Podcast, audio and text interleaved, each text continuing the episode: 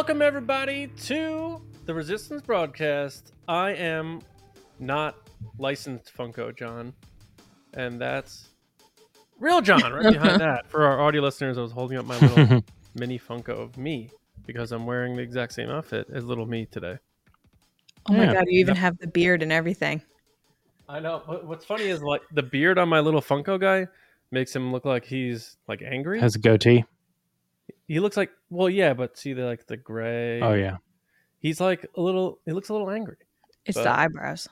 I'm not angry though. I'm in a good mood. Whoa! Don't fall over, dude. All right. Because we're here to talk Star Wars, and we are live on TRB Live. So first of all, thank you to everybody who are joining us live, uh, or if you're listening on your preferred audio app, SoundCloud, Spotify, Apple, wherever that may be. Thank you so much. We're happy to have you here in the base as we tackle the latest Star Wars news. Uh, I'm John. With me, as always, is James and Lacey. And Hello. yeah, we're here to talk about it. Um, just so everybody knows, uh, spread the word about this show. If you are watching live, share it on your social media, whether that's Twitter, Thread, Blue Sky, Instagram. Uh, there's too many. I'm I'm realizing that Threads. I'm feeling a little old now because there's just so many new social media apps that pop up. Hive, remember Hive? I do. I've yep. um, Hive is pretty much like cassette tapes at this point.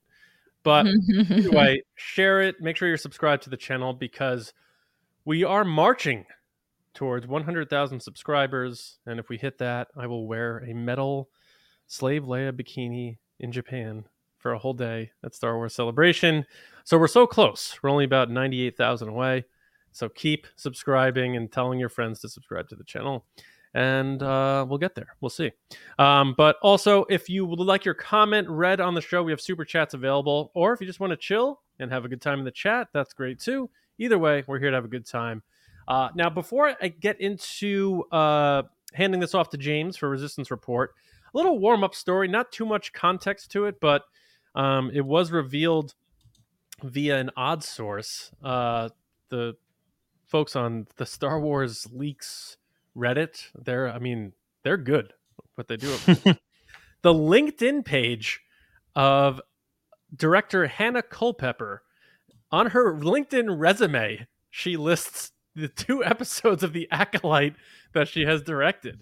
Uh, and she wrote the finale block, which is typically when there's a set of episodes, and I Googled this to find out. Uh, a set of episodes that, are, that are filmed around the same few weeks span of time. Uh, so similar sets and what have you. And she filmed the sixth and eighth episodes. So I'm assuming it's an eight episode show.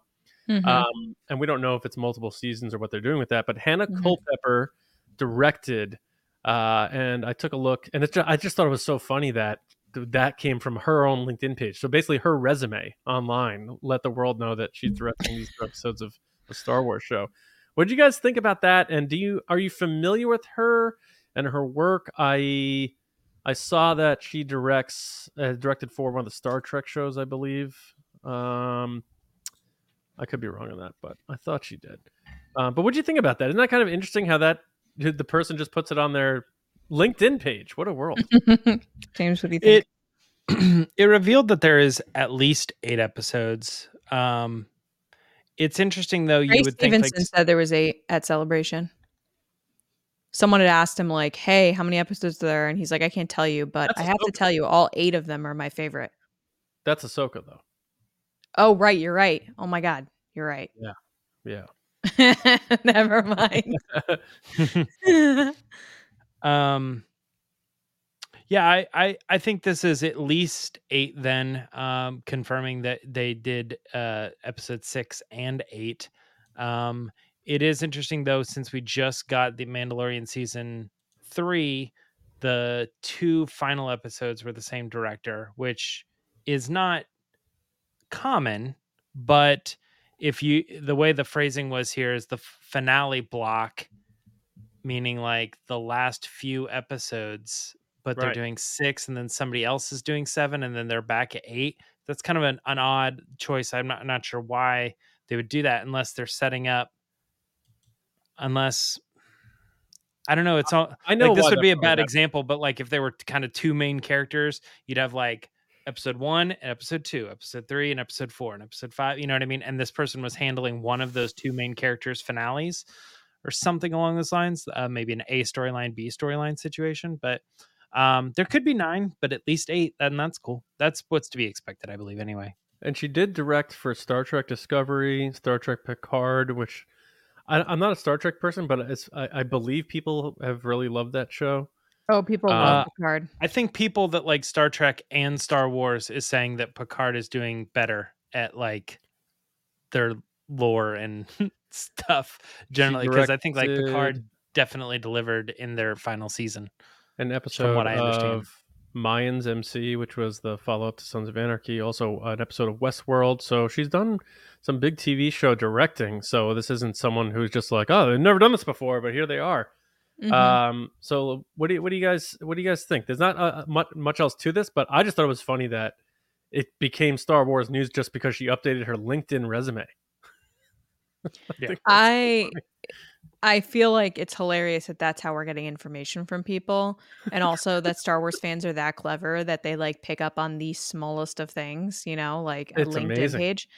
Um, I don't know her work, but I know of the stuff that she's done. Like Revenge is one of my favorite shows ever. Uh, Criminal Minds is great. Grimm was good when it was on TV. So if she's doing fight scenes and stuff, that would make sense with a revenge because every, every episode was like a fight scene or like espionage type stuff. So that kind of fits into what Acolyte's all about, which is like sneaking around the Sith. I wonder um, what the benefit of keeping the amount of episodes under the hood is. Because they're willing to tell you all of the oh. directors but they're not and all of the actors and stuff but they're not willing to tell you how many episodes it is. The only thing i can think is like that sets up a specific timeline that's sort of revealed like if they tell you when the show launches then you could kind of piece out how long the show's going to run but like they tell you that stuff as we get closer to the date anyway. I, I don't think there's any rhyme or reason to it. Tony gilroy was like we're doing two seasons of andor. Each has 12 episodes. The first one's one year the next are four right. years. Right. He like gave us People all are just info. weirdly secretive, and I don't. The only yeah. thing I can think of to the defense of being secretive is that if rewrites happen and they want to switch the amount of episodes, they can do that without anybody knowing. Which is usually what people do is they keep things under wraps so that if something goes wrong, you'll never have any idea. Right, that's good. So if somebody says uh, it's eight episodes and then there's nine episodes or seven episodes, people are like, "What, what did they yeah. cut?" You know, mm-hmm. what was who mm-hmm. was removed? What drama can we come up with? That's a good answer. Yeah. What happened to Boba Fett in season three of The Mandalorian? I mean, yeah. I'm still waiting to hear because he was very obvious that he was like, yeah. "WTF, mate." Yeah. yeah. They're probably definitely shooting for eight episodes, which is why they said that. You know, or oh, mm-hmm. oh well, I, now Lacey's got me confused too. I'm sorry. I heard stated, Acolyte, yeah. and in my head, I thought Ahsoka. Right. Like I fully yeah. thought we were talking about Ahsoka. But yeah, even there's also but even Ahsoka is still sort of under wraps. Other than he said that, and Filoni said eight would be a good guess. Yeah. Um. but either way, we have our probably our finale director uh, mm-hmm. in Hannah Culpepper. So we hope she did a good job because I'm excited about the mm-hmm, acolyte from mm-hmm. what we mm-hmm. saw at celebration and i think once and also it's it's a little bit of a reprieve from the mandoverse so to speak not to say that anybody's going to be burnt out or anything by the mandoverse but it's sort of on its mm-hmm. own which is a, a, a nice palate cleanser but mm-hmm. um before we do that uh lacey i want to get to uh some super chats in my head yeah, so we have some super chats already. First of all, thank you for people sending them in. That's so kind of you yes, to kick off the show this much. way. First, we have Aaron Ellington. What up, Aaron? How's it going? Hope hey. Andy's doing well. Aaron said, I can't stick around for live stream, but I wanted to say hello there. That hello was there. quite a way to yeah. say hello. So thank you yeah, so much. Thank you very much, Aaron. and then we have David Probus. What up, Proby One Kenobi? Hey. How's it going? He said, I stopped watching Empire Strikes Back for this. Uh-huh. Love y'all. TRB. That's All the other thing, by the way. Speaking of y'all, that I found interesting is Hannah Culpepper's from Alabama. You don't really hear that very often, I feel, for like directors. True. True. Love that. Love a little down yeah. south. Love. Mm-hmm. Tarantino's from Tennessee. I think that's the closest. Oh, is he? Yeah. Um, his mom moved him actually away from L.A. when he was like very little. He grew up in Tennessee. Interesting. But um, yeah, thank you, David. So nobody in the live chat spoil what happens in The Empire Strikes Back for David. It's his first. We time. have one more super chat. Oh, excellent. Mickey Bell, thank you so much. First of all, happy birthday, Mickey. I saw it in the chat. People hey, happy birthday. buddy. He said, Hey guys, for my birthday today, I treated myself to some Star Wars goodness, a Lola droid and Kristin Baver's Star Wars Objects book. Nerdtastic. Love you guys. Thanks for being the best in the fandom. Thanks, Mickey. I hope you have a wonderful birthday. yeah. I hope you have a delicious cake. Well, it's and it's the next day, unless he's saying this is his birthday now and it just started. Because His he's over in birthday the- is today. So we haven't gotten to your birthday yet, Mickey. Oh, all right. Hey, happy birthday, buddy. Thank you so much. Mm-hmm. Um, I And- looked up directors from Alabama, and it the only one that I know that I recognize is Courteney Cox, which is maybe Oh. a director. Mm. I'm know Reese Witherspoon's from the South. That was a movie. No, I think she genuine like she's from Texas. I'm pretty sure Reese Witherspoon. She has a whole like clothing line about how she's like from the South. So she wasn't really doing that good job of an actor in Sweet Home Alabama. Is what you're I saying. love that movie. So Oh. you shut your mouth right now. That's one of my favorite movies You know- ever. Josh Lucas is the voice of uh, Home Depot. You know that? I don't know, but I know boom, boom, Josh, boom, boom, John Cena is a Honda right now because he's on every commercial for Honda, Yes. and he is. sounds so uninterested. in being the voice of Honda. Like I was I was listening to the radio the other day and he comes on talking about the pilot and I was like, You sound like you could not be more uninterested. You said you said John C. Reilly. John Cena. Oh, I So- prefer John C. Please, Reilly. a t- 2024 Honda Pilot with, uh, and I'm like, you don't care. You're just taking this check. I get it. Um, I'd do it. I'd take the check. So, Lacey, I want to ask you about a book you're reviewing, but before I do that, I, a funny story today. My niece Sienna told me that she was That's a it was great either name. it was either camp or class, and she heard these two boys talking about one of them how he watches this Star Wars show on YouTube, and he was talking about how he watches the Resistance broadcast, and she goes, "That's my uncle." Really? so, so uh, thanks, Tyler, I believe his name was, for watching TRB. We appreciate that, and be nice to Sienna. Um, all right, very cool, and Be oh yeah, so You're like, be nice to her. or I know. Nice. Yeah. No, but thanks for watching. That's very cool. Appreciate it. Um, all right, Lacey, I know you have a review coming out uh, probably tomorrow. You read the Star Wars Inquisitor Rise of the Red Blade book by Delilah Dawson. Um, any any hints as to what your review is going to be like for our audience? It's gonna be honest. uh Not no. not in- in great, all- huh? Okay. In all seriousness, first of all, it's a cool cover. I'll give her that. Um no, I, I to be honest, I listen to the audiobook because I like to listen to audiobooks while I'm doing work or other things around the house. Um, and I have to give props to the Penguin Random House people because the audiobook was really great. I do have some thoughts because it takes place, you know, Clone Wars, Order 66, and you guys know from the show that I'm just like, I'm so over this period of time. I feel like they've given every single angle there is to give about this um time period within the with the Jedi. Um but I I don't think my thoughts are much different than what I've seen from other people. So I'm not going to like rip this book apart cuz I don't think that's ever my intention. Um it wasn't my favorite. I think that there was definitely potential to have to make the book better and maybe split it into two, but I'll probably get into that in my review. All right. All right. All right. But if you like that time period, like prequels, clones, Clone Wars, this book's for you. Or just the have- Inquisitors, maybe in general. Like if you're like interested in how that whole thing.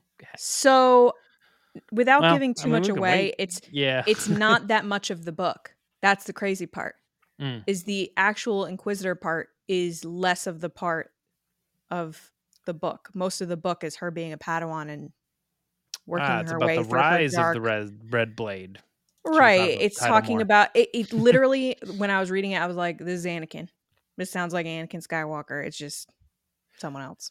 and they haven't really explored that timeline at all. So it's good that they're doing that. Yeah. Um, sarcasm. All right, it's time oh, to get geez. into the news. So, James, what's happening? It's the resistance. All right, if anybody's paying attention to EW, um, actually, this story came out late last week, so we didn't get a chance to talk about it on last week's TRB Live.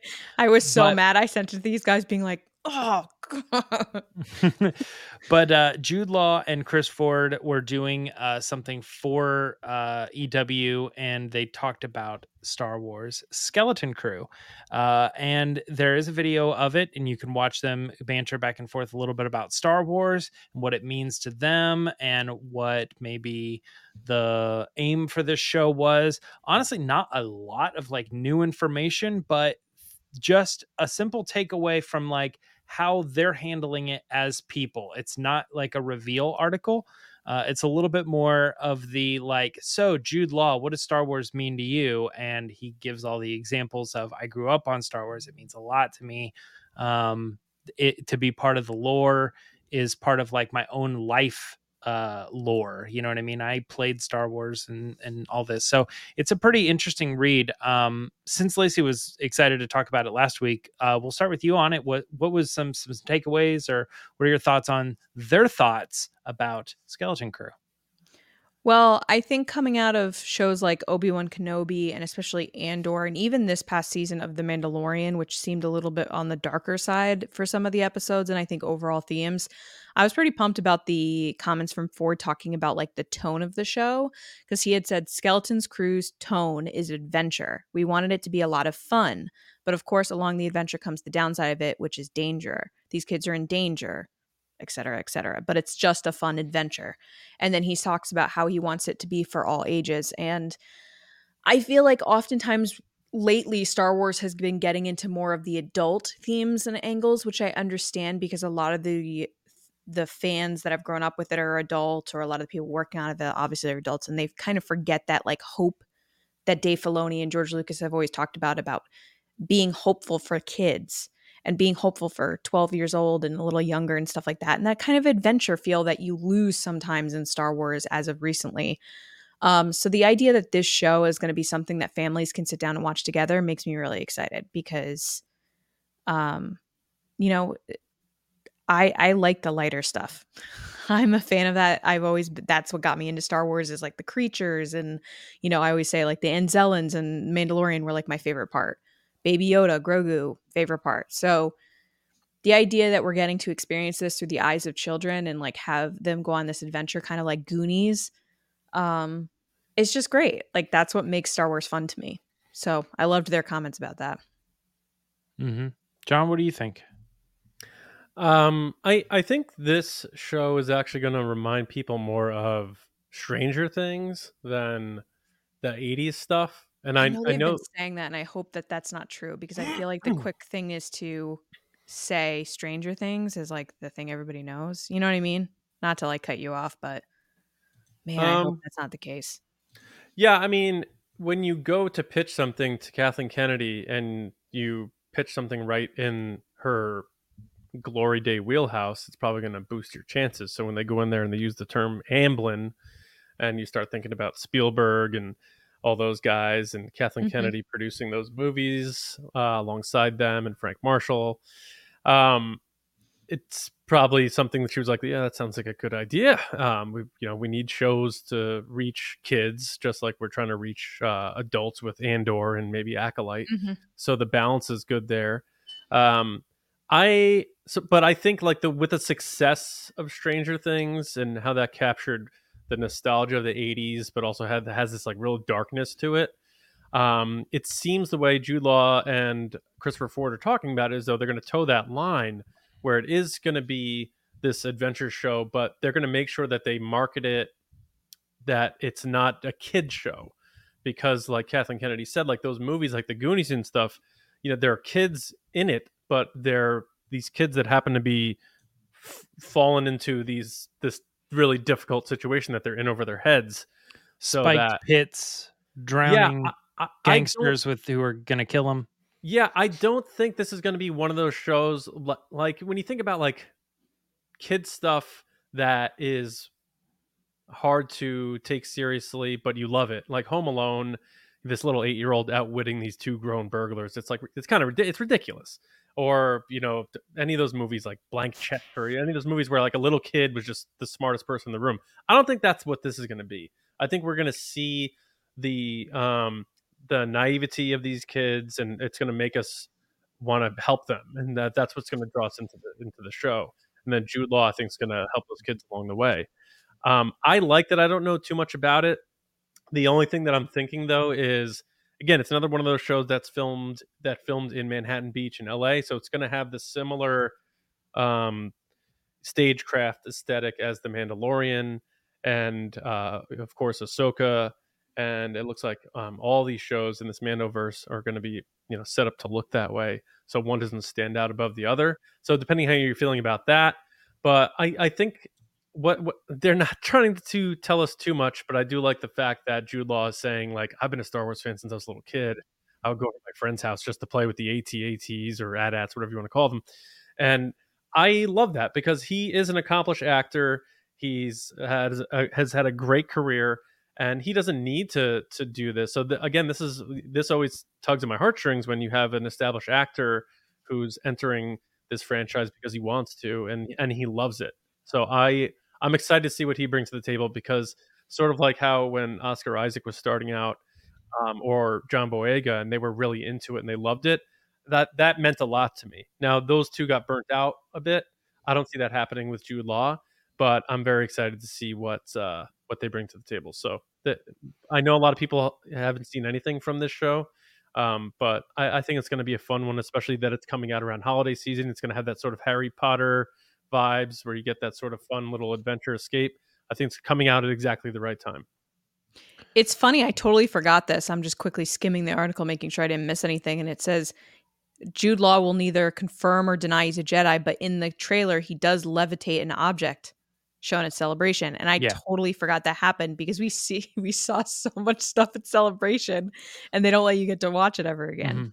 or they cut it I, I don't remember if it is let leading you to believe that he is looking at something and then they show it lifting and they're making you think that it was him lifting or something kind of like inception with leonardo trailer yeah yeah leonardo dicaprio in inception where they cut to the top thing yeah um uh, th- this this uh this whole show is interesting to me because it, it feels a little bit like something that Star Wars hasn't quite done yet. Um, because we are talking about kids being the the main focus. I think Jude Law is sort of in the show and there'll be a headline character, but sort of is that other um like like lord of the rings are kind of about the hobbits but like obviously gandalf is there too right? He's obviously very important to the story but like when you think of the movie you think of like these four going on the adventure. Um and i think the closest that star wars has ever done this in live action so would be probably like phantom menace. Uh we got a couple things with Anakin, you know, going on, uh, get, getting into the cockpit and and flying around and not really exactly know how to do it, but overcoming what he needs to to in order to to see some um, victory or some progress, you know, growing up and uh, uh, not being afraid. Uh, so we got stuff like that going on, but uh, other than that, really, kids don't show up very often in Star Wars at all. Um, I know they've tried to do they tried to do like the Ewoks movies back in the day with like Cindel and all that, right? Is that her name? And those those were live action with children being the focus, but it just really hasn't happened a whole lot in Star Wars. Um, animated, like, but not not including animation. Yeah, because yeah. obviously you've got a lot going on there. Um, but I'm trying to think of like a live action show that they're putting at the forefront, saying like this is the the current Star Wars adventure, and it actually has like kids in it um, that are the main characters and not just in the background or in a scene or something. Um, so this is kind of new, although like we're looking at Indiana Jones and like they they have five movies and like two of them had kids as as uh not main characters but part of the group so to speak so it's not something that uh isn't is within our isn't within the wheelhouse of Lucasfilm slash Kathleen Kennedy.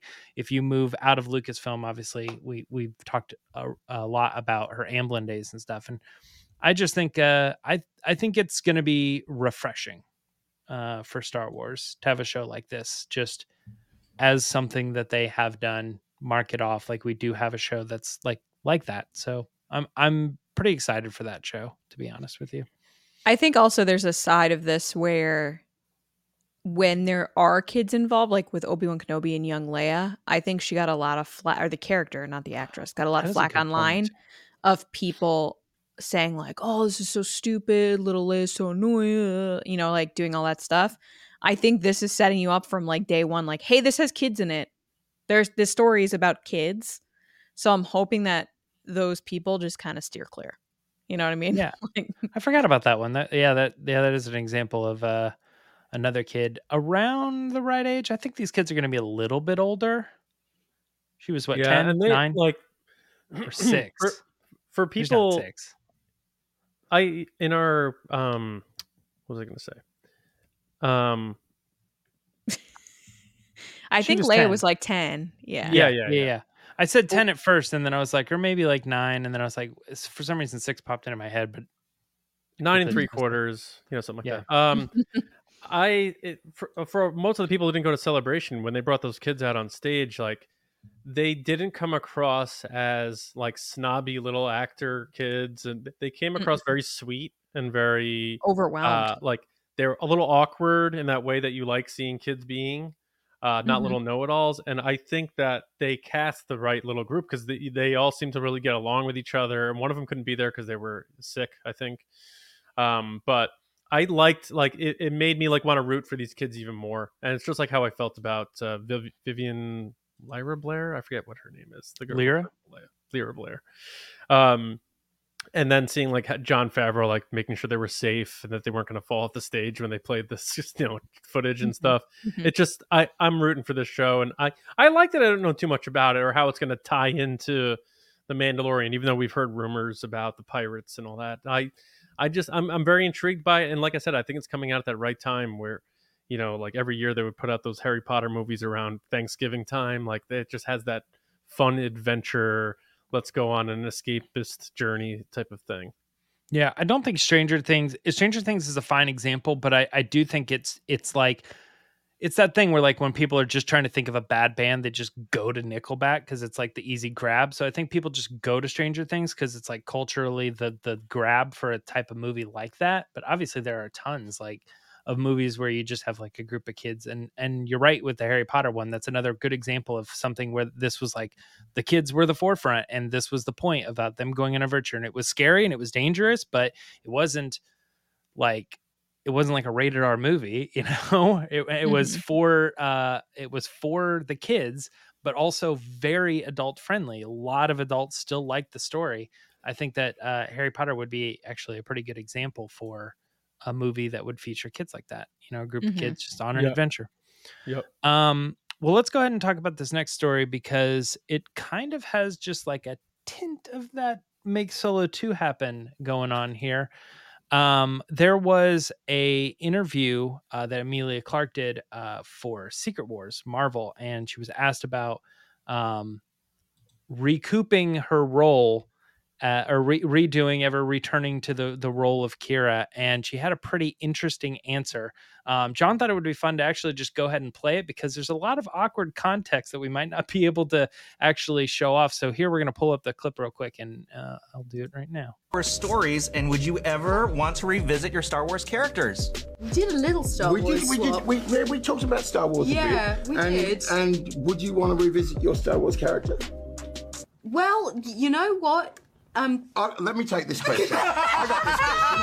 I, I, listen. I'm in Marvel now. I'm not allowed. What about you? It, well, he built the Death Star, so yeah, I'm, I'm yeah, you know, yeah. I, I, would potentially revisit, although it's difficult, you know. Mine is a little rogue. You see, my character's a little like kind of kind of kind of messy on the side situation. Yeah. You're like in it. Yeah, and plus, if you're it. in the Empire too, you're in the Empire. Yeah, anyone can be a rebel. I'm very far from the Empire. Anyone. All of that stuff. Anyone can be a rebel. Yeah. So it's kind of interesting the way she uh, approaches that. Ben Mendelsohn, obviously there too, who uh, you know was Krennic in Rogue One. He's losing uh, his voice a little bit. yeah, talk a little bit about um, their experience, and it seems a little bit like maybe their off-camera conversations were different than their on-camera conversations. And uh, John John is probably the most excited about this, or or wanting to talk about this like what, i don't know what are your thoughts on how she approached the question? That yeah so it's funny how when i first saw it online i a lot of people were just like she's you know she's hiding something. There's clearly something going on. And uh, ironically me my first impression was that she was just uncomfortable talking about it uh just because um and you know she is an awkward interviewee sometimes, but not because she's an awkward person, but because sometimes she just doesn't know how to particularly answer questions like Game of Thrones season eight, you know, the best season ever thing, you know, which is uh she had that like sort of like she did uh, Chrissy Teigen face, yeah. So I, I'm not sure how to take this. I I'd love to think that there is something going on behind the scenes. The only thing that actually made me think there was possible is because Ben Mendelsohn said like, "Oh, maybe I shouldn't have asked her that," and he grabbed her hand and said, "You know what? I'll take this." In other words, saying like, "I just put you on the spot. I shouldn't have done that." If it was something that was just, "What do you think about playing your character?" I don't think he would have jumped in like that to save her. So that's the that was the only thing that made me think maybe there was something going. Her answer itself didn't, but I hope I'm wrong because the, if she's coming back then clearly it's crime syndicate stuff, which means mm-hmm. they could mm-hmm. bring all of them back, which would be the, the ideal thing. The strange part to me was that she was looking for a way to answer the question, and what she came up with was, "I'm in Marvel now, so I can't do that." And he's in Marvel too. That was he's clearly I answering disagree. the question. I disagree. Really? I, I, I think her Marvel thing was her way to say like I've been being funny this whole answer. I think that was like sort of the after effect. The fact that she had her head turned and was looking just at him was kind of like one of those like, dude, what are you doing looks. Because she didn't look at the interviewer asking who asked the question. She turned her head. You know when like someone you know says something they shouldn't say, and you're just like, like Michael Scott being like, "I'll kill you," like one of those like, "What are you doing?" asking me that, and then he grabs her hand, sort of like a, "Oh, you know what? Let me take this one," and to say like that's that that little exchange there. Her actual answer, uh, not as much, but there could be something there. But my initial thought was that she was just sort of like, I don't know, one of those, without trying to be like upsetting Star Wars fans. Yeah, I I, I think their body language is very clearly something was said um off camera and it's I agree with John. I think she is an awkward interviewer in the sense like she likes to joke around and she has these little bits that she does, like the Game of Thrones stuff. But to me, it was like the whole body turn, like you see her kind of tense up of like, oh no, what are you, what's happening? Um, but also then tries to play it off. Like her initial reaction was her genuine reaction. And then she tried to be like, but I'm in Marvel, right? Haha. Exactly. That's what I And it's yeah. like, you already said that other stuff though. Like you already I think that there's nothing definite happening for her, but I think conversations have taken place. So for her to say something like that, it's like her saying like, "Sure, we've thought about it. I've talked about it. Conversations have happened." Because she's already said that on like Josh Horowitz stuff that like people have talked to her about it or like she had ideas about Qi'ra's character and where the character was going. Um and the fact that Ben Mendelsohn then goes, "Well, I'm with the Death Star, and I, you know I could be a part of this." Like to me, that's him being like, "Andor, cough, cough, hello." like I could be in this, you know, because then he's not lying. But then for her to be like, "Oh, I'm not a rebel. I'm like over here doing things over here." What do you mean you're doing things over there?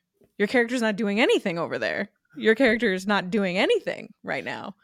Um, so for her to be like, "Oh, I'm not over here. I'm like doing this like sketchy. I forget what she said, like shady stuff over here." It's like, okay, so you know what Qi'ra's doing over here during this time, or like after the fact. I don't feel like that. I feel like she's trying to like get out of it, get out of the question, not in but a positive why, way. See, but my question to you, James, I, would be why would she want to get out of the question if there's nothing going on? She has nothing to hide. So what? So my thing well i think what she has to hide is the fact that she doesn't want to spill speak ill of a movie that she was in but she's bummed that it like didn't do well and would probably not want to get roped into doing more of those movies. I have a feeling that the conversation that happened between them was he said would you ever go back? And she was like no. And then when the question got brought up he says I don't know, would you come back? And if she actually had a project going on, I feel like she would be competent enough to like dodge that and be like, I mean, I would love to come back if the offer's on the table. I would love to play the character. It's not a hard question, but she like totally dodges it because I think her real feelings might be more negative about him.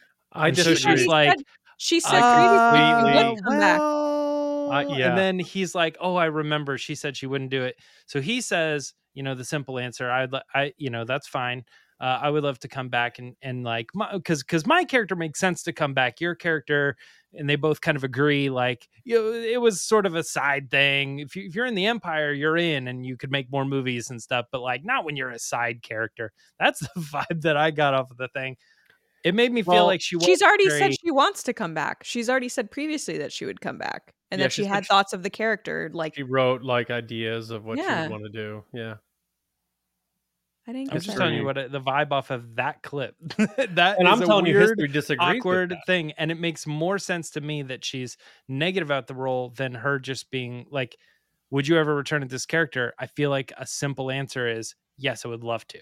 All right. Well, but instead, she's like, "I'm going to push back eh, because I don't really know what to say here because I want to be honest, but I don't think actors, especially the way things are going right now with the industry."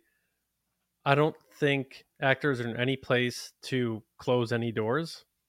Um, so I don't think she would do that. Uh, two, she has been vocal about that she has thought about the character and like things that she would do if she that did come back. Um, and that like, she found out people liked the movie. Remember, and Josh goes and, on yeah, how people mm-hmm, liked mm-hmm. the movie. Yeah, the, the yeah. My last point being that the movie has only grown in popularity since she had said those things. So again, my my initial thought was that she was just trying to dodge a question because she didn't want to stir up things. Not that she was covering anything. You want to be a headline, yeah. But but his reaction and her face going to him and not to the person asking the question to me is a sign of uncomfortability where you are like avoiding the uncomfortableness of that person who asked you that question. So Mm-hmm. It like it's just a it's a weird thing. Um, for our audio listeners, I would definitely recommend watching the clip and see for yourself. But it's definitely interesting, and it, it's a very short clip, and it's there on a junket for Secret Invasion, and of course, Star Wars is what makes it go viral. So, Star Wars still is a big, big buzz, viral, flooding thing if you do it right. And it's just anytime someone talks about Star Wars, it blows up. And this little clip blew up about a movie that people claim nobody cares about when people clearly do, because that made the rounds. And it, wasn't Hayden Christensen talking about Darth Vader, it was Emilia Clarke talking about Qi'ra. So I find it all very interesting. Mm. Um, well, speaking of things that are interesting, we got mm-hmm. some pretty good first looks and uh, trailer and all this other stuff. Of, oh, James, uh, before that, sorry. Yeah. Uh, we are doing Ask the Resistance. So for anyone who wants to put questions in in the live chat, if you have any questions you want us to talk about or answer uh, in, in the last segment of the show, just use hashtag Ask the Resistance, and we'll uh, try to get to as many as we can. Mm-hmm. Um, what I was uh, getting at is is Zack Snyder's upcoming Rebel Moon uh, has gotten its first looks. It's it's in the process now of sort of letting people know a little bit more about this. I think there was a like I said a trailer and uh, a bunch of uh, screenshots and other things, and they're they're talking more about it, including uh, this Empire article. And uh, I know that Lacey has been sort of over the moon, pardon the pun, uh, about this upcoming project. And so I wanted to ask her thoughts. They kiss in the trailer what, so far, guys. There are two what, characters kissing in the teaser trailer for this Star Wars esque movie. Nice. and they're both attractive, so, so that doesn't hurt either. Go ahead. So what? So that's it. That's what you think, and more. No, no. Sorry. Was it was it Jax Teller? Was he one of the kissies?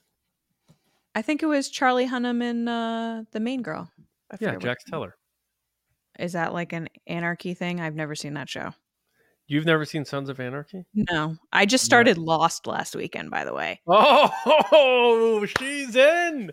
I started Lost and I hate it. oh, then don't continue.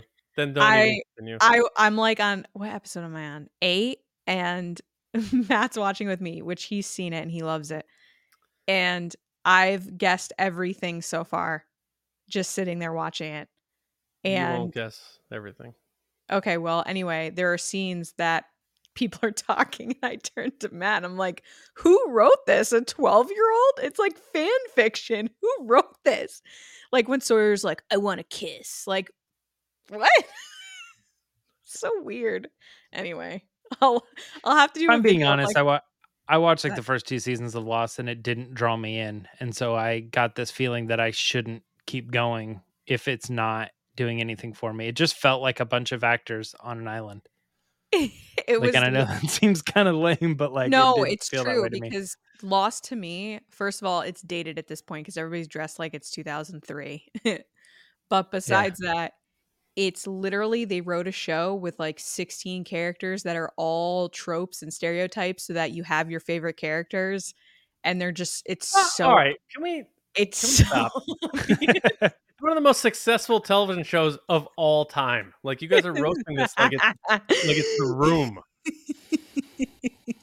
What do you i mean i watched like two seasons and it was just no, no, no. Okay. F- whoa, hold on. Your advice was if she wasn't into it already, then stop. Right. right. So that's what I was saying is I was like, I kept trying to go with it and I felt the same way. I was like, I'm just going to stop because I don't feel like there's a point for me to go. What is it? Set four more seasons after that. Right. All right. Uh, all I know is mm. Sue in the comments wants James to wear the Leia bikini in Japan. I know. I, am smarter than John to not make promises like that. Um, but anyway, maybe long well, story short, uh, maybe after I get. Want to talk about a, a, show with twists? Lost has a lot of twists. The twist of this whole thing. If were we they hit, twists though? I've guessed every single thing so far. What people don't understand is if we hit just ten thousand subscribers, James has to wear the bikini in Japan. Mine's hundred thousand. No. Incorrect. We can talk off air because I don't want to spoil anything for anybody. Rebel Moon. I know, but I don't want to spoil anything for Lost. We'll talk off air. But like mm-hmm. within the first 10 minutes, I was like, so is this show about blank? And Matt got really quiet and I was like,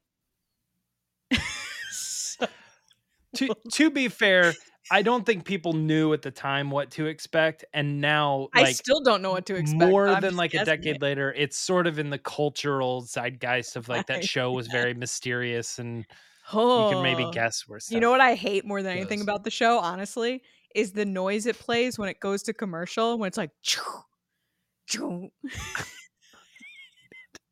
I hate it. I know why they do it. They do it so they're like, "Hey, this is a commercial." I hate it. However, I'm still watching this it. Fall. Angela is an out of work magazine writer. She moves back home to the south to find her old boyfriend, Ted. Are you He's making up a yeah. They get or back like together, but the problem movie. is Angela has a really stuck up rich boyfriend who nobody likes. I wonder what's going to happen. Corporate? Is he in corporate? Because he's going to fight her for the job and then mess. Like you watch all up. that crap, and then you're like, I don't like the sound effects that they use to go to commercial and Lost. Look how. Get out of here. anyway, I'm gonna stick with it, and maybe I'll do like a review of season one of what my thoughts are. I'm about eight episodes in. Just stop for my sake. Where I think, yeah, Ethan just took Claire. That's where I'm at. But anyway, just watch Sons of Anarchy. You like that's good show. You like Which, by the way, he goes around. Hurley goes around being like, "Okay, let me do the manifest," and I'm like, "Okay, whatever." And he goes to this guy, and he's like collecting mangoes. happening? Listen, he collects mangoes, and I'm sitting there, and he goes, "So what's your name?" He's like, "Uh, Ethan Rom," and I was like, "This guy's not a part of the crew. This guy has nothing to do with them. Where'd this guy come from?" And then later in the episode, he's a random dude that just kidnaps people. And look at you talking about it on a Star Wars podcast. Damon Lindelof, not that clever. All right, anyway. Rebel Moon, Goodness. what up? So excited about it. Uh, I hope people that are listening to this are like, Lacey should start a start a Lost podcast. anyway. I'm thinking most are thinking not. not. Absolutely not. Um no, Rebel Moon, I'm so excited for this movie. So I've been saying this for a couple months now, but for people that don't know, Zack Snyder and originally pitched this idea to Lucasfilm when they got bought out by Disney, and they were like, "Nah, no way." So Netflix was like, once again, several times they've done this to Lucasfilm. They're like, "Come on over, we'll take you over here." Netflix loves Zack Snyder, so. Mm-hmm. This whole article is very interesting. If if you guys have time to read it, please do. It's over on Empire, but he talks about the whole process and basically how he was like, it's Seven Samurai in space. It's like Star Wars esque. And you're like, yes, we understand that. And then he goes into how he pitched it to them as not something to continue on the stories that have been told, but to do his own original thing, which to me, if we're looking at Star Wars right now, that's what as fans we're all asking for right? We're asking for these original characters in a place that like we've never been to in a galaxy far far away. And when lucasfilm was bought by disney that's what i thought we were getting. But it seems like from what he's saying in this article is a when he pitched it hey i want it to be rated r that's when they were like whoa whoa whoa whoa like nah we're not going to do that. Um but yeah he's doing it for netflix and it's just a really exciting movie and he's not been super secretive about it in the sense of like hiding everything like he announces all the actors he's showing costumes he's showing behind the scene clips of what the set looks like. It looks beautiful by the way. And just does he still do everything on his like vero or whatever social, it is? yeah his one social media that no one's on i think so i think so Zack but, Snyder's like i'm on threads now but i mean it looks really awesome and i'm don't get me wrong i'm the first person to kind of argue against rated r star wars um, but because this isn't Star Wars and this is its own thing and this is his vision, I'm like all for it. And the actors he chose are amazing. And like I said, I joked about it earlier, but like the fact that they're showing romance in the teaser trailer for this movie and they're showing this character that like is just taking people down. I'm hyped. Like it looks really cool. It looks different, something we've never seen before, which is similar to the Gareth Edwards thing that's coming out, creator, whatever it is. That looks amazing. That looks crazy. Yeah. That looks so cool. And I just that to be honest, I think creator looks better than Rebel Moon. And that's fair because I yeah. think it does a little bit on like the I wouldn't story say visual side. effects, but like the story itself looks a little bit more yeah. original than this because this clearly is Star Wars, if we're being honest. Um, but for me, mm. it just it's refreshing to see new ideas coming out that are Star Wars esque, as he says, that kind of reference it or pay homage to it, but they're not it because it allows them to do their own things. And we've seen that a lot with the Vision series. It's like these people take these original ideas in the Star Wars like framing box, if you will, but then do something you've never seen before. And I want to be wowed at the movie theater. I'm like getting mm-hmm. real picky with my movies. And I know this is Netflix, so it's not the movie theater. I hope they release it in movies these theaters because I would see it. Um, they might limited New York and LA. Right, because then they can do award shows and stuff. But I I'm just this looks so good. I'm really, really excited about it. And I'm also excited that it's not a part of Star Wars because nobody's gonna go in with any expectations. Um, of that they know this better than you do you know it's just like mm-hmm. everybody's mm-hmm. starting at the same spot my my kind of take on what he said in that article was that it was probably for the better for Lucasfilm to pass on it actually um reason being eh, the way he sort of laid it out is i think he even sort of sides with that too he's like, like sort of like in retrospect i don't, I don't think it, they were it ever really made sense but i had to take my shot he goes at the time, you know, Lucasfilm was just bought by Disney, so they're they're kind of pitching that they're open to ideas, and he's like, "Oh, I gotta I gotta pitch an idea. I have this thing that I was kind of working on. What if we just slap Star Wars on it, you know? So he gets them the goes to the meeting and, and they're like, well, we're we're kind of planning like a lot of stories that maybe are sort of in, interconnected. How would this be connected? And he's like, no, I'd rather just That's my not thing. do that yeah. at all Mm-hmm.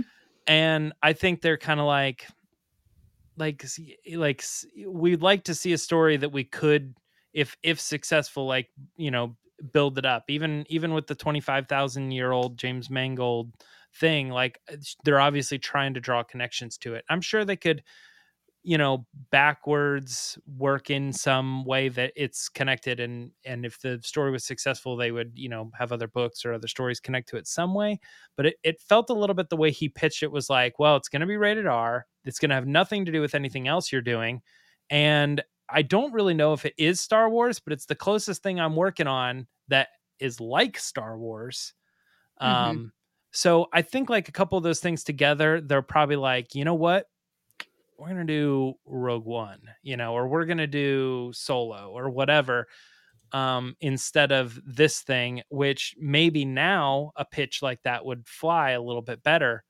But at the time, I think they were really working on their core worlds and they weren't looking to like uh, just take a project that was sort of in space or whatever. Like if somebody was pitching like a Guardians of the Galaxy or something and just make it Star Wars, it would be like I could see how it could work, but also, well, Guardians is just a seems like off of Star Wars. It was basically Marvel's reaction off. to Star Wars. Yeah, it was Marvel's kind of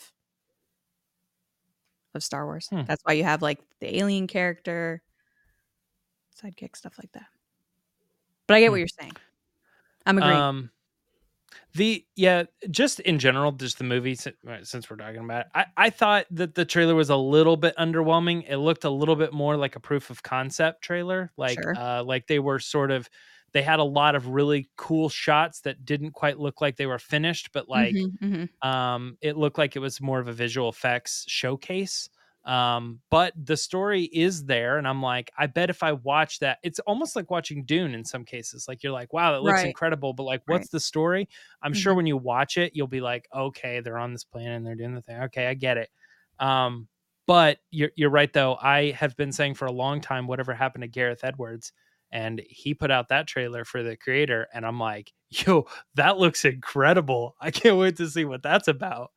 But you know what's funny? I when I saw the trailer, I was like, this looks like a James movie. Like when I see, yeah, like this looks like kind of out there, you know? It looks, yeah, it looks like the story of AI if Christopher right. Nolan did it. Right. Yep. That's a fair yeah. fair call. Yeah. It's just funny to me the the cover they released, which obviously is like that typical like everybody's standing there cover, you know? But the mm-hmm. headline they ran with was move over Star Wars, there's a new galaxy in town. Yeah, they want they want to link it as best on, they can. On set with the robots and aliens of 2023's biggest swing. I really want this movie to be good. I really do, and I know it has nothing to do with Star Wars, but it kind of. Well, let's see. Yeah, we, John, you've not been brought into this. What do you think about the the the trailer and the comments and how this maybe was passed by Lucasfilm? What are your thoughts there? Yeah, I mean, he said he pitched it right after the acquisition, so he felt like there was an opportunity. Um, and so that means he pitched it as seven, eight, and nine were being developed, and he knew those would be, you know, Han Solo, Luke Skywalker, Princess Leia, right. and stuff. So he's like, "Well, yeah, do those," and then I got this thing. Um, so we got to remember to put it in that time frame, like just freshly acquired. You know, fans didn't hate Kathleen Kennedy yet. I'm not saying all fans, but there wasn't this like hate Angry on Kathleen Kennedy thing yet. Yeah. Mm. Um, so it was a different atmosphere, totally. I, I'm a Zack Snyder fan. Um, what what upsets me is when fans have trouble separating him from like a pocket of fans who have sort of sullied his name and like the whole thing about the Snyder cut and stuff, which is actually a much better version than the theatrical version of Justice League. And Man of Steel is one of my favorite comic book movies of all time. I thought that movie was beautifully shot. I love that they humanized Superman, who's the most like unhuman, inhuman, fantastical character not from this planet. And he made that movie. He directed that movie, and I love it. And uh, I I liked Watchmen. I liked other things he's done, and he you could tell he's a he's a nerd. But also, if you just like with James Gunn, if you interview his like cast and stuff, he, like they love him. Like they love Zack Snyder because he's the zombie a, movie was bad though. Did you watch that? I didn't see that, but and you know people make bad movies, but Snyder, my point is he he he creates a culture with his cast, and they like want to run through walls for him. And he's an actor's director. He's very youthful in his energy.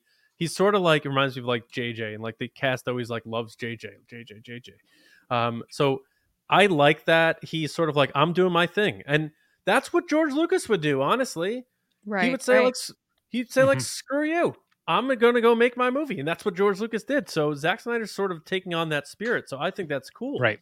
Um, I like Charlie Hunnam. I'm a you know fan of him in Sons of Anarchy. I, this is going to be interesting, and I like you're right, Lacey. I- It's going to be fresh, and it's going to not have anything tied to it. And I think that's key.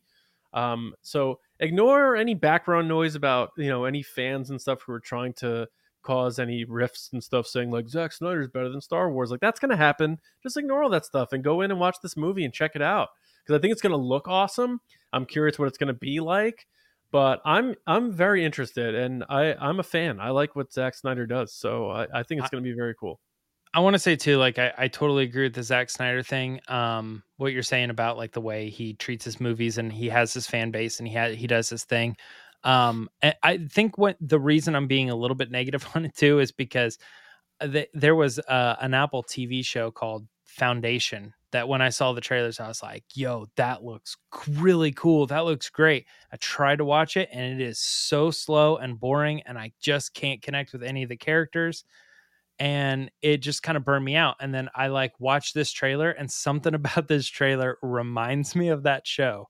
And I'm like, I, it's like the visuals are there or something, but it's I just I'm afraid that I'm gonna watch it and be like, I don't care about anybody, and it's sort of unfair, but like that's I'm just getting a vibe from it. Uh, the same feeling I got when I watched the trailers and then watched the show Foundation on Apple TV Plus, and I'm like, it just doesn't it's not clicking with me but i hope i'm wrong uh and i do trust Zack snyder more than uh i don't even know who directed that you know or who was show running that project but because i like I- a lot of Zack snyder stuff I think John made a, a really great point, and I, you know, jokingly said the zombie movie wasn't great, but to its defense, uh, and what John said is, I think, well, I forget what it's called. It was on Netflix. army of the dead Army of the Dead. To its defense, it was a movie that clearly Zack Snyder was not told no, kind of like George Lucas, where they were like, you can do whatever you want. And he did do whatever he wanted. And you either like it or you don't. Some people like it. I didn't. But you can't fault him for his vision and his his idea of like what he wants to do, which then branched off into another movie for Netflix with one of the characters from that. is So- it not one of the uh, movies in that universe like day of the dead dawn of the dead army No. of the dead It's It's his- not? It's, his own thing. I think it was sort of his own sort of Zombie movie. quote unquote love letter. I hate when people say that, but I don't know what else to say Yeah. about Right. it to I that genre. Dave Batista in it is amazing. He's great. So Yeah, despite the story, but the praises of Zack Snyder as well. Um, right. So I nes- didn't necessarily like that movie, but I couldn't be more on board with Rebel Moon. I'm all in. Like I want to see what this is about. He's so passionate about it. The fact that similar to what John was just saying, the way that he stuck by this since what 2012, 2014 when he first pitched it and was like, "No, I'm doing this." There's something to that that just gr- makes me gravitate towards it. Like I'm like, "Oh, he's in it, so I'm in it." Like Yeah. I'm going to give this a full 100% shot. And I think similar to what you were saying, John, I agree. I think a lot of fans and moviegoers in general have heard negative things, not about him, but about like stuff surrounding him. So they immediately go like, "Oh, I'm not getting involved." Like, "Oh, I don't want to do that." All I got to say is best case scenario, this is the new Star Wars and it's amazing. Worst case scenario is, you know, it's not that great, but whatever. It's he tried. but I just I don't think it's going to be worst case scenario. I think it's either going to be really really epic and awesome or really cool and like mid mid tier. I don't think we're going to have a bad movie out of this because there's just so many people connected to it that are like top tier actors that Yeah. I don't think they would sign on if they didn't believe in it. Um but yeah, it looks so cool. It really it looks really really cool. Yeah. All right. Well, that's going to wrap up Resistance Report. But now that we uh, have uh, a slew of questions coming in on Ask the Resistance. Let's get to that segment. John, what, you want to take us in? Yeah, let's go to Ask the Resistance. I've been wondering, what are midichlorians? Alrighty then. Uh, let's get to some of these right now. Um, Freezy two three two four via super chat out of Canada. Uh, how you doing, Freezy? Good to see you. Um, asked, "Are you looking forward to Rey's movie? And do you think they'll include R two, three PO, and Chewie in the story? Looking forward to Ahsoka very soon." Now we've talked about this pretty recently on the podcast in terms of what we think. As our R two episode, we touched on this, but Lacey, uh, you're you know spoiler you're obviously looking forward to it but what do you think about this mm-hmm. question from freezy? Thanks for the super chat freezy. You're the best. Awesome to see you every week. Um i couldn't be more excited for the Rey movie. Uh it is right after rebel moon only because rebel moon is coming out this year so it's easier to be excited about. But I think they're going to include R2, 3PO, and Chewie. They're just characters that are connected to the original saga, and they're ones that everybody can be like, oh, I know who that is, whether you're a diehard fan like us or someone that has seen them once, you know, or someone who's heard about Star Wars. You know who these characters are. You might not know their names properly, but you you recognize the look eh, of who these people are. And we've talked about it before, but there are three characters that you don't necessarily need the original actors for. You can just have anybody play them and just do voiceover. And we know that Anthony Daniels would probably be more than willing to do lines, if not has recorded lines already AI has gotten crazy with voice acting and, and imitating voices. I saw a thing this week where they someone did an AI song of like Taylor Swift singing The Weeknd, which was completely computer mm-hmm. generated and it was insane. So I don't see why they couldn't do that with this. Um, but I would hope that they would give it to actors and not to AI. But that being said, I do think we're going to see those characters in the Rey movie. I think it's an easy, easy thing to do. Yeah, yeah, definitely excited for the Rey movie thing. And then, like as we said before, I think my stance on it was that they won't use R two and three PO. Right. Um, but I my uh, thought on that was based on Anthony Daniels sort of saying goodbye to the character in Rise of Skywalker, and then John and Lacey brought up that there's a good chance that they could just um, have a different actor reprise the character, and it would just be not the original anymore. We've obviously passed it on with other characters um, so why not that one as well? That like that being the last movie for that actor. So I, that's a good point. I'm going to switch my tune uh, for you, Freezy, and say that I think those characters coming back, and then I think Chewie's a lock. You got to have Chewie, Chewbacca around. Yeah. Mm-hmm. Um, I think those three characters will absolutely return. I think it's very important to leave to keep some connectivity to the past. Um, especially Rey had connections to those characters, so it wouldn't just be a let's just wedge him in here with this character. Um, and I I am looking forward to Rey's movie. I just have trepidation because they have a director who's never directed a movie before. Their productions with directors who have directed movies before haven't been the most smoothest. So there's concern there. Um, and then I need to know more about this story. Like everything I'm hearing sounds very like Siri, tell me what a or AI ChatGPT, tell me what a movie about Rey would be, and it's like Rey rebuilds the Jedi Order, and it's like that's all the everything fans have been saying. I I want to know what the conflict is. I want to know who the villains are going to be. I need to know more before I can just say I'm excited for the Rey movie. You're probably not um, even going to know that till the second trailer. Usually, the first one's like Rey adventure back. Blah, it's blah, like this. Well, the second trailer is like the and they're just well, going to go her in the distance or something. I don't. Yeah. I don't think so because that first TFA trailer we saw that hooded figure with the uh, cross guard lightsaber.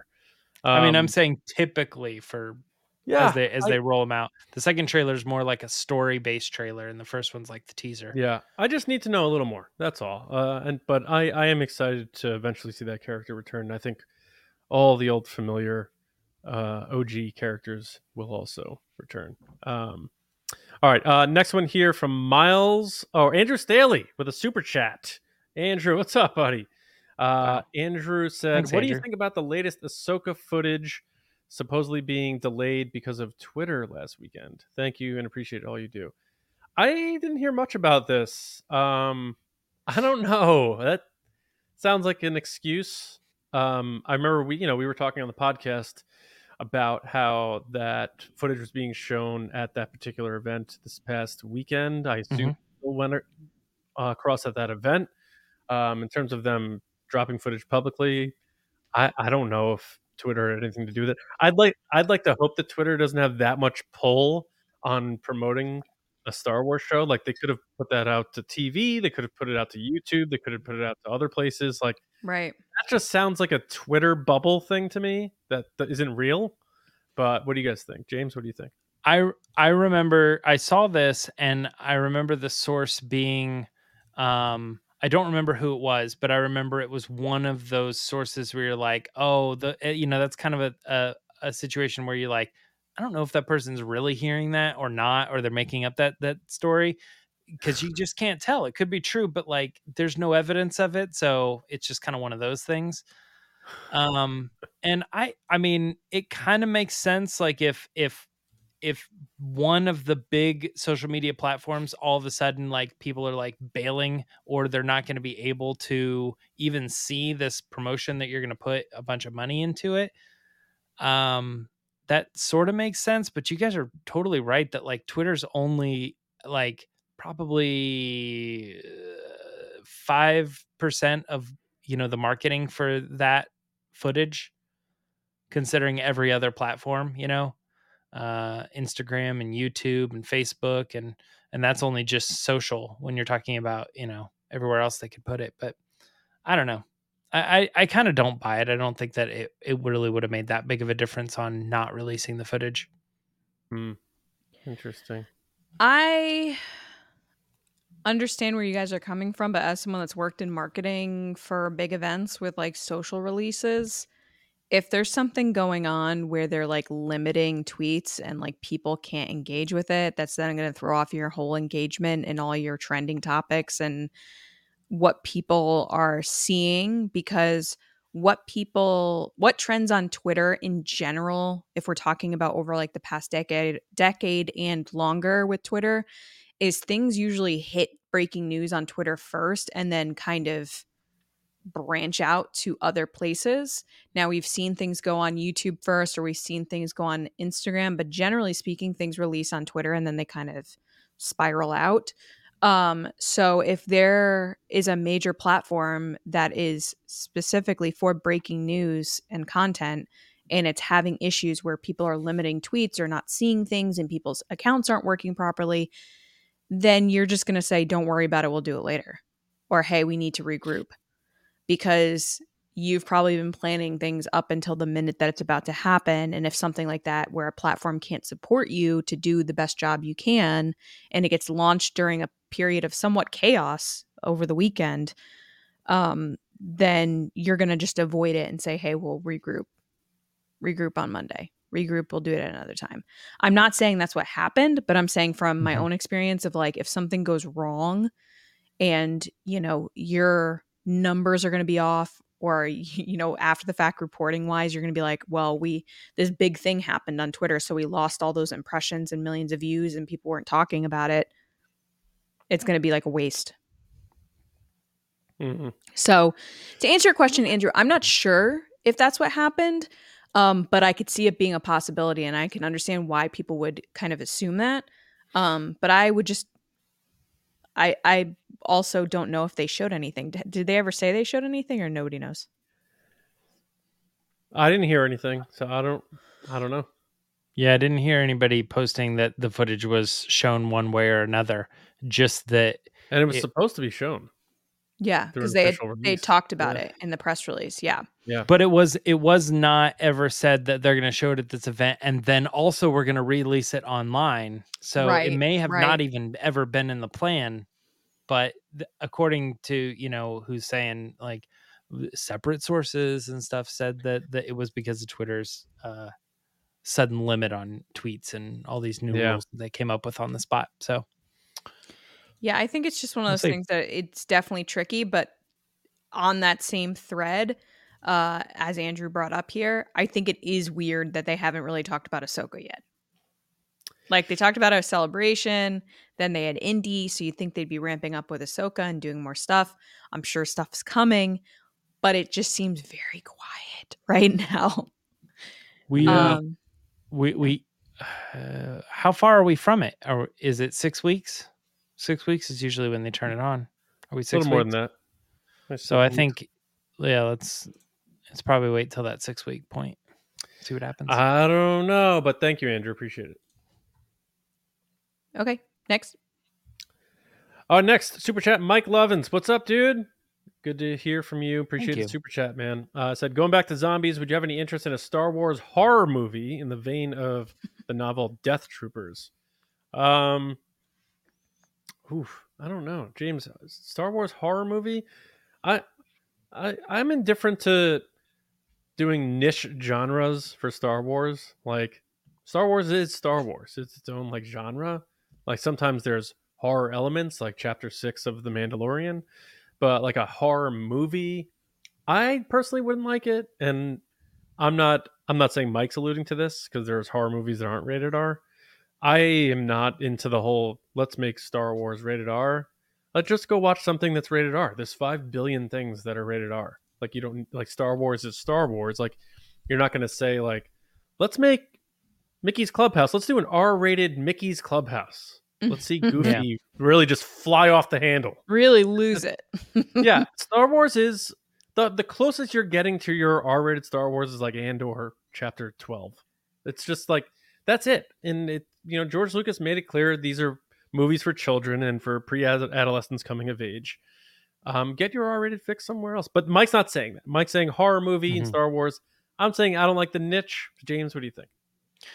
I think uh, I think I'm with you on that. That they shouldn't do an officially licensed thing, but I think something like this is where uh, fan films could really excel if they know they you know could play in that world and do a lot of weird different things then they could absolutely do horror or um or uh you know musical whatever they want and it's like people don't tend to do that they tend to want to create a star wars movie or fan film that is more like the tone of Star Wars because I think that's just the people who are interested in telling the story are go- going if I'm going this far I want to go and do it right if you will um so I I tend to think that there's a reason that people sort of stay away from taking a property that doesn't feel that way and totally turning on it. Like there's there's there's no talks of like a Harry Potter horror movie either, you know? It's like cuz it sort of just doesn't make sense and I don't know why.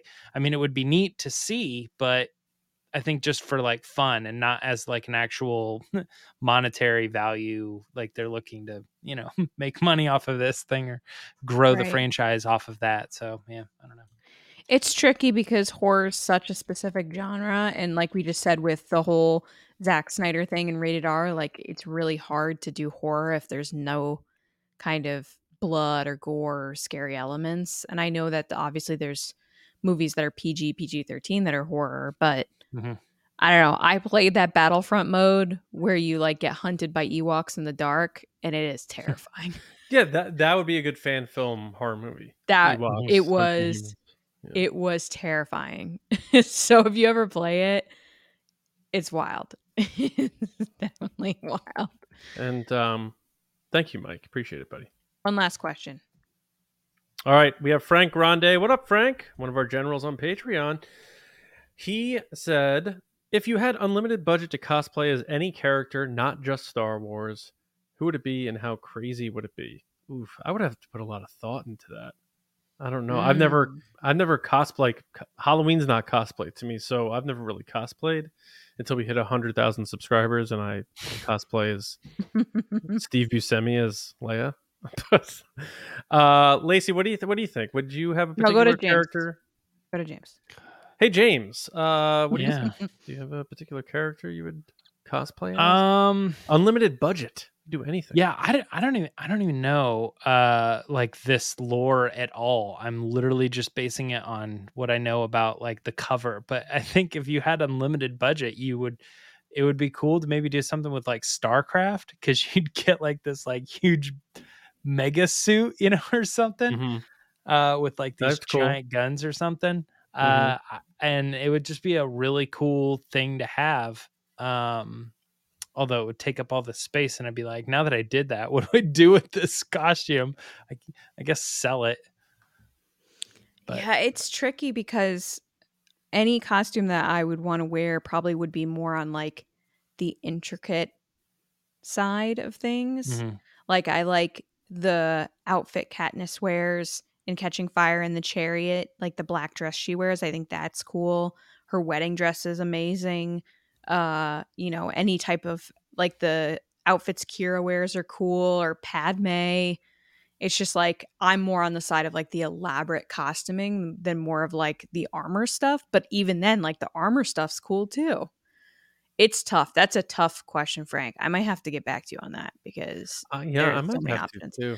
I've done Katniss cosplay and I've done um, Ramona Flowers from Scott Pilgrim cosplay, but those were more like not as crazy. I would buy a cheap costume from Spirit Halloween and then pocket the rest, Frank. unlimited budget. Like who has like yeah an entire yeah, outfit budget. made out of diamonds all, or gold or something, right? Yeah. I would I would take the rest and do a giant TRB excursion, and everybody gets invited, and we party it up for a weekend, and I wear my five dollar costume from Spirit Halloween. Um, but yeah, that's it. That takes us to the end of the show here. Just so you know, if you are a patron of TRB um, by the way, if you're not and you want to check it out, just go to your web browser, go to patreon.com slash resistance broadcast, check it out. Tiers start at just $5 per month. And you got a lot of bonus episodes, bonus material. We have a Discord server. Uh, choose your rank, sign up, and it helps us out a great deal. And we appreciate all the support. If not, totally cool. But if you happen to be a patron, right after this, we're doing another live episode which we call our spice runs. Uh, and this time we are going to be joined by one of our spice runners, Kendall Gellner, and he's going to talk to us about uh, a little bit on what our thoughts were on the state of Star Wars. So we're going to really get into it. So head over there sure, right as soon as we sign off of this. I might uh, change my shirt. We'll see. But we're heading right over there immediately after this. So head to Patreon and grab the link. Um, but thank you to everybody who's listening and watching and being a part of TRB, however you are. We appreciate it so so much. We have a great community, and you're all thanks. Uh, thanks to all of you for that.